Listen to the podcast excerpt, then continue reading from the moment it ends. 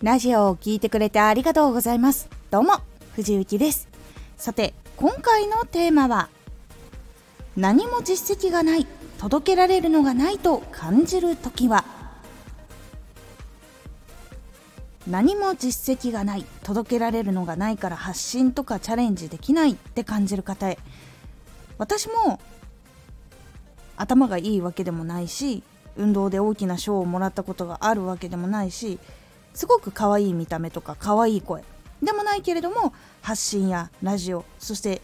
声優のお仕事をいただくことっていうのができました。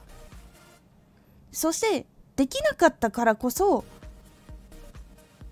いろんなことを積んだ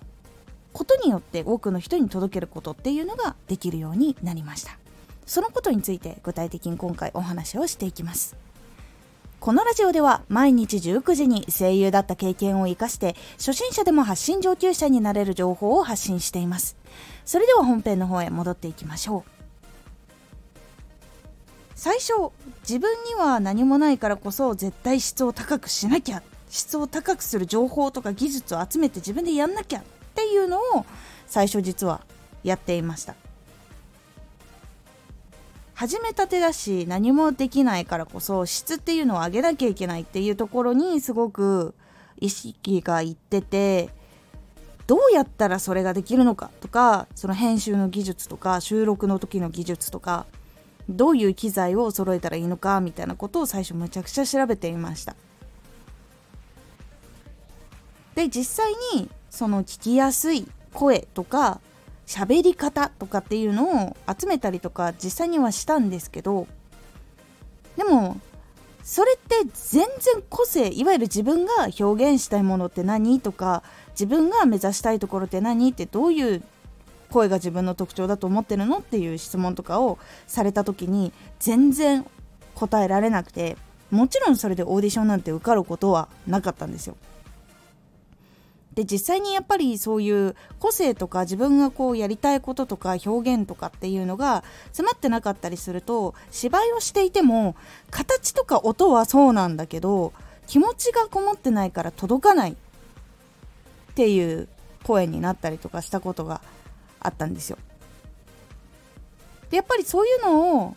もちろんこう発信に載せてたりとかしたとしてもやっぱりフォローしようって思うところにはいかないんですよ感動が届かなかったりとかその台本の良さが伝えられなかったりとか物語の良さが分かんなかったりとかそもそもその喋っている人の自然体の声が分からないからどういう人なのかも分かんないしっていういわゆるその好きになるポイントとか気持ちが動くポイントっていうのを全然通ることができなくなってしまったんですね。いわゆるこれはその喋り方とか声の出し方のその質を高くしようってした結果がそうなってしまったっていうことだったりするんですけどこれって実はその技術的なものとか作品を作る時とかも実はあったりして質の高いものにしようでこういう話は絶対に受けるとかっていうやり方をする方法っていうのも人によってはあるとは思うんですけどやっぱりこう多くの人に好かれてそれが愛されてとかその人のその表現が好きでって集まってきてくれる人っていうのがやっぱりそのなかなか質だけを求めた時に人の心を打つっていうのはなぜか難しいっていうのが実はあってやっぱりその質の中に人の思いがあったり感動があったりとかそういうのが詰まっているっていうのが結構大事で結構一番最初の落とし穴っていうのは何もできないからこそ質を求めるっていうのは実はあんまり良くないことだっていうことに最初は間違いに気がつきました。じゃあその質を求めたりとかっていうものがあったりとかしてそういうところを求めるんじゃなくじゃあどうやって届けていけばいいのかって思うと思うんですよ。実際に私もじゃあそういうのができなかったらどういうふうにやっていけばいいんだろうかって思った時に出会ったのが YouTube とかだったりしたんですよ。YouTube とか Twitter とか。で発信をしている人たち。でその人たちの中でも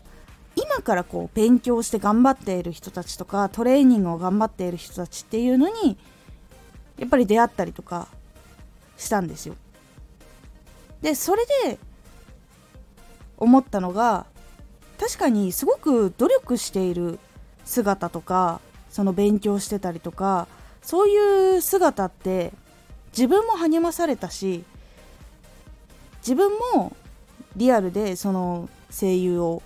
目指していた時とか一緒にこうトレーニングをしてきたりとか稽古したりとかっていう仲間たちがいた時にやっぱりその仲間たちの頑張りに励まされたこともあったしっていう経験から知ったことなんですけど何もないからこそ毎日継続して頑張っているっていうそのことも人の心を打つものなんだなって思ったんですよ。でやっぱり目指している時ってその努力をするところが圧倒的に多くてそれをしている時間っていうのがとても長いんですけどそれを続けられる人も多くないっていうことを知ったんですよ。だから発信で長くこう続いている人たちもやっぱり毎日何かしら報告をしていたりとか努力している姿が出ていたりとか。で自分たちも